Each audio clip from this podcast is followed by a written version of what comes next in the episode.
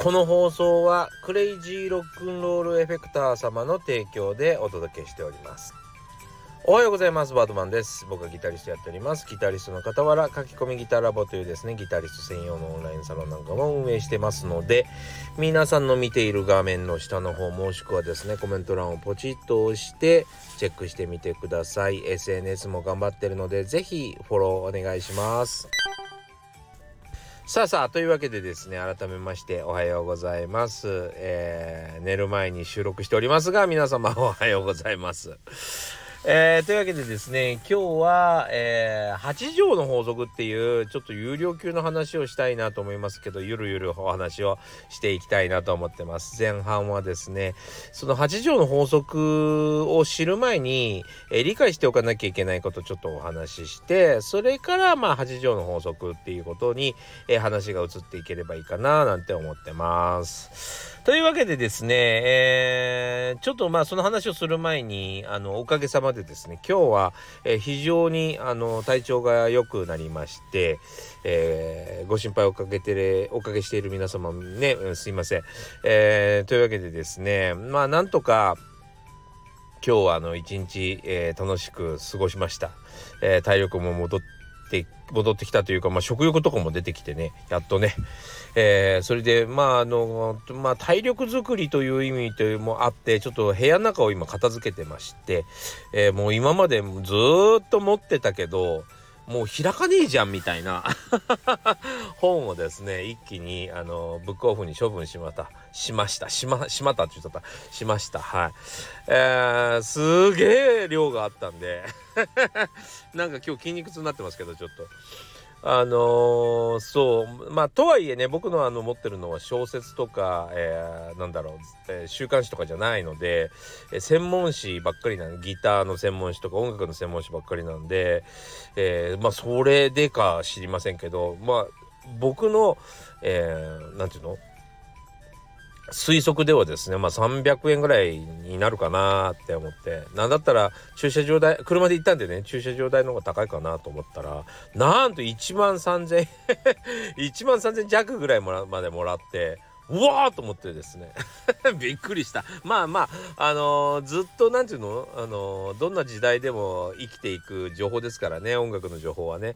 そうあのまあ確かにっていう。まあ買う人いるよねっていうことでですね。まあそのぐらいにはなるのかと思って感心しましたがそんなに高いんだと思ってびっくりしました本当。いやすいません。ちょっとあのアイスカフェラテを飲みながらお話をしておりますが。いやというわけでですね、えー、そんなこともしたりとかまあいろいろと今日は一日やっておりましたね。えー、というわけでですねあのー、まあ少しずつ体調戻ってますので、え、皆さんちょっと安心していただけたらいいかなと思います。えー、というわけでですねすいませんなんかちょっと冒頭33分もですねこんな話ばっかりしてますんでいきましょう。えー、まずですねまあ音とちょっと今日は音楽の話っていうことにした方が分かりやすいかなこれは仕事やってる方は仕事に置き換えてクリエイターの方、えー、サラリーマンの方まだ、えー、その自分の仕事に置き換えてこのギ、えー、音ミュージシャンそうだなギタリストって言ったらいいかなギタリストの話をしますんでギタリストの部分を自分の職種に変えて弾いていただけたらいいかなと思います。えー、ギタリストはですねやっぱり、うん、スタートダッシュがめちゃくちゃ大事なんですよね。で特にですね、えー、っと最初夢中になっている時期っていうのがあるじゃないですかギターが、えー、ああいう風に弾くとこんな音がしてこういう風に弾くとこんな音がしてみたいなこんな機材もあってあんな機材もあってとか、えー、やりたいこといろいろあってみたいなそのなんかこう情熱が渦巻いてる時にですね一気に練習してしまうっていうのがもうめちゃくちゃ大事なことかなと思います。はい。でまあそのそれのことをまあえっ、ー、とねまあ先行者利益とかって言ったりするんですけどなんでね例えば、えー、先にやらなきゃいけないかっていうと先にやればですね目立つんですよ。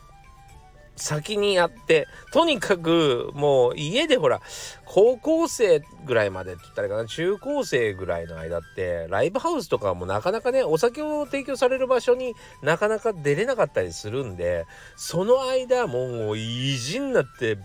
バリ練習したり作曲したりしとくんですよ。そうそれをやっているとまあ突然、えー、酒場に出れる要はそのまあ成人したりしてですねライブハウスとかに出た時にはもうめちゃくちゃ仕上がってる状態で出れるわけじゃない？すごいレベルが高い状態で出れるわけでそうするとさ、えー、まだ若いしまあかっこいいだろうし可愛いだろうしね、えー、そういう何て言うのかなピチピチ 言葉があれだけどピチピチの状態の時にえーいろんな人に見てもらえればね、えー、モテたりするあとはほら未来を感じてもらってこの子23年で化けるかもって思ってもらえたりとかとかですねいろんな風に捉えてもらって可能性を感じてもらえたりして応援してくれる人が圧倒的に増えるのはもう間違いないんですよ。やっぱりこれすごい残念な言い方かもしれないけどえー、まあ、単純にライブハウスに、あのー、丸腰で出るんだったらやっぱり、えー、10代のミュージミュージシャンの方が4 5 0代のミュージシャンよりかは、まあ、あのもてはやされるでしょうね。まあ4 5 0代は4 5 0代の戦い方がありますけどね。えでもやっぱりパッと見てあこの人いけてるなって思われやすいのはやっぱり10代だと思うのね。なのでまずは、えー、ぶち抜いておくってことが大事なんですよ。最初に。あいまあ、あの周りの人間では追いつけないぐらい、えーと、スタートダッシュバリかましておくってことが、まあ、まず大事なんだっていうことはまずは一つ覚えておいていただきたいなと思います。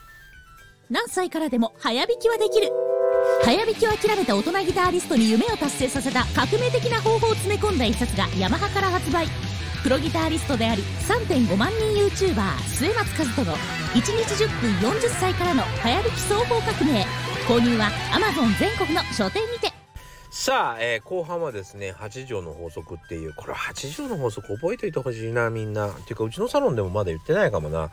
このね8条の法則っていうか、まあ、やり方がありまして例えばねあのー、まあ、前半の話はちょっとどっかで頭の片隅に置いといてほしいんですけども、やっぱり、あのー、ギターやっている人で、えー、なんつったらいいかな、あんまりうまくなれてない人、ね、うまくこうギターが弾けないと思っている人に何ができないですかっていうとまあ確実にこれができないって言うんですよ。まあコードが苦手とか早弾きが苦手とかって言って大体理由は一つなんだよね。その時聞くと。あれもできないし、これもできないし、これもできないしっていうは言わないんだよね。で、ほとんどが一つのことに引っかかってる。俺はこれがやりたいのにこれができないっていう、これさえできればいいんですけどねっていう考え方になってることが多いんですね。そう。いわゆるうまくいってない人ってね。で、えー、ここがまあちょっと全然違うんだけど例えばなんで、えー、と前半でお話ししたかっていうとですね、えー、要はぶち抜きなさいと最初にぶち抜きなさいと。でぶち抜くお例えばねマラソンでもそうなんだけど、えー、前方の方を走ってるねえー、10人とですね後方の走ってる10人とではですね、えー同じ10キロだったりするわけよマラソン大会。同じ10キロ同じ苦しみを味わってるのにもえー、関わらず前方 10, 10人前方の10人だけが得してる部分があるんですよ。それは目立ったり応援されたり、えー、結果を出せばモテたりっていうめちゃくちゃ好待遇が待ってるのにもかかわらず後半の10人は、えー、何も同じ苦しみを与えられているのにえー、何も起こらないわけでしょ でこの人たちはね、この後方を走ってる後ろからついてきてる最初努力しなかった人たちは何かだけでも勝ってやろうみたいに思うわけよ。スピードさえあればとか ね身長があればとかもうちょっと足が長ければあいつに追いついたのにみたいなとにかく何か原因を一つ見つけてそのせいにしたがるんだよね。そう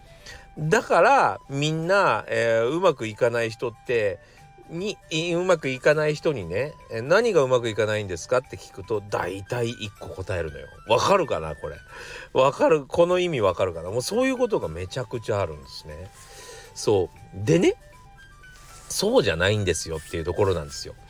要は8条の法則っていうのを、えー、使ってほしいっていうことですね。えっ、ー、と例えばギターの場合はですね早弾きができないんですよねって言うんだよねみんなね。だから僕の早引き40歳からの早引き双方革命っていうのを、えー、見て、えー、本を買ってくださって僕のことを知ってくれた人が多いわけですけど、まあ、そういう人たちに突き刺さるってことですね。でもね本当の戦い方はそうじゃないの。えっと今のスピードを単純に倍にすることって難しいんですよ。じゃあ皆さん 100m 何秒で走りますか？僕でも、えー、今でも分かんないけど何秒で走るかな？13秒14秒で走れるかなと思うんですけどこれを半分ね半分の7秒で走ることは無理でしょ？それと同じで今のあなたの能力を急に倍に1個だけね1個だけ倍にするのって無理なんですよ。絶対に。そこだけ急に倍にっていうのは無理なんですね。でやってほしいのが8条の法則なんですよ。例えば早引きを1割だけうまくする。コードワークコードを引く能力を1割だけ、ね、今までの中より1割だけちょっと、えー、頑張ってみる。えー、そうだな例えばギターを1割だけ良くしてみる。機材を音楽機材を1割だけ良くしてみる。ねえー、レコーディング環境を1割だけ良くしてみる。もっと言うとですね、みんなに見られる職業だから、自分の衣装を1割だけ良くしてみる。ね、SNS の更新を1割だけ頑張ってみる。みたいな感じで、音楽家がやらなきゃいけない全てのこと、ね、えー、を8か条に書き出し、その全てを1割だけ頑張るんですよ。1割ほんのちょっとだったら頑張れるでしょ。ね。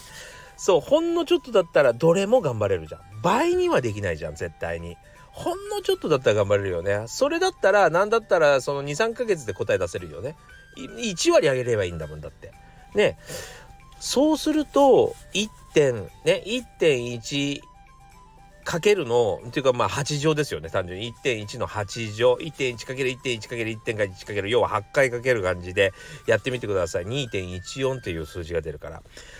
そういろんなところに1割ずつ、えー、努力を入れるから最終的には2倍の収益が得られるわけですよ。わかるかな？そう。ただ最初にも言ったんですけどぶち抜いてくださいねって言ったのはなぜかというとさあの途中でも言いましたが、えー、出遅れた人は何かのせいにしたいから1個だけっていうふうに思ってしまうんでこの88つのことに目が向かないっていうことねまず。8つのことに目が向かない。なんだったらその中で人気とか、要は応援、モテるとかでもいいね。えー、例えばあの人足速いよね、何々君って足速いよね、とかマラソン大会の時とか言われてるの見たことない。例えばサッカー部の首相の何々君かっこいいよねとかっていうのあるあったりするじゃない。それと同じように、まあ目立ったりしないわけよ、高校の人たちって。だから、えーと、衣装を良くするとか髪型きれいにしておくとか立ち振る舞い良くするとか、ねえーと、対応を1割だけ努力する少しでも笑顔で話すようにするとかさそこに頭がいかないんで人気は上がらないんだよね だから応援してもらえないんだよ。そうだからね最初にぶち抜いておくってことがむちゃくちゃ大事なんですよ。ぶち抜けたやつだけが使えるのがこの8条の法則なんですよ。そう。いろんなところに目が向く。もうね全部ゲームしたり SNS 見たりとかして後回し後回し明日でいいやってやってくるとこのね8条の法則が使えないんですよ。そう。これね是非覚えておいてほしい。絶対にたった1個のことでは、えー、能力は上がりませんから。そう。たった一つだけを2倍にするのはめちゃ難しい。でも全ての自分がやらなきゃいけないこと全てをたった1割ほんの10%、えー、盛り上げるだけでですね、えー、効果は2倍。売上で言うと売り上げも2倍。2.14倍です。そう。ここに話を持っていかなきゃいけない。そのためにはめちゃくちゃ最初努力する必要がある。そして8条の法則を使う。あの昨日お話ししたお話と一緒ですね。そうラッキーは目の前に来てるただその8ねその8条の法則を使えるぐらいまで、えー、自分がそもそも最初努力してたかどうかっていうのが結構大事だったりするわけですね。というわけで 気に入っていただけましたでしょうかこの話。えー、というわけで、えー、今日は8条の法則というですね有料級のお話をしました。えー、というわけで今日もご視聴ありがとうございました。良い一日になりますように。え、それではまたね